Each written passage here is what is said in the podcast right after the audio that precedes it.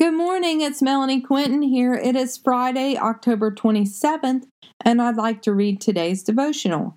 Where is the sound and wholesome teachings? Second Timothy four, three through four. For a time is coming when people will no longer listen to sound and wholesome teaching. They will follow their own desires and will look for teachers who will tell them whatever their itching ears want to hear. They will reject the truth and chase after myths. We are living in these times that they spoke of about many years ago. People look for teachers to tell them what their itching ears want to hear. I know I want to hear the truth. I want to see grace displayed. I want to know that I am ready to meet the Heavenly Father. I don't want to live one day going down the wrong path, for on the right path it leads to eternal life.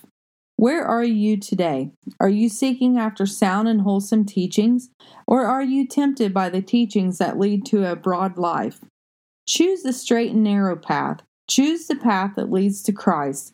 Choose the path that leads to freedom. Do not choose the path that leads to bondage. Do not choose the path that leads to destruction. Seek out the will of our Heavenly Father, for His will is noble, peaceful, pure, lovely, and always has our best interest at heart.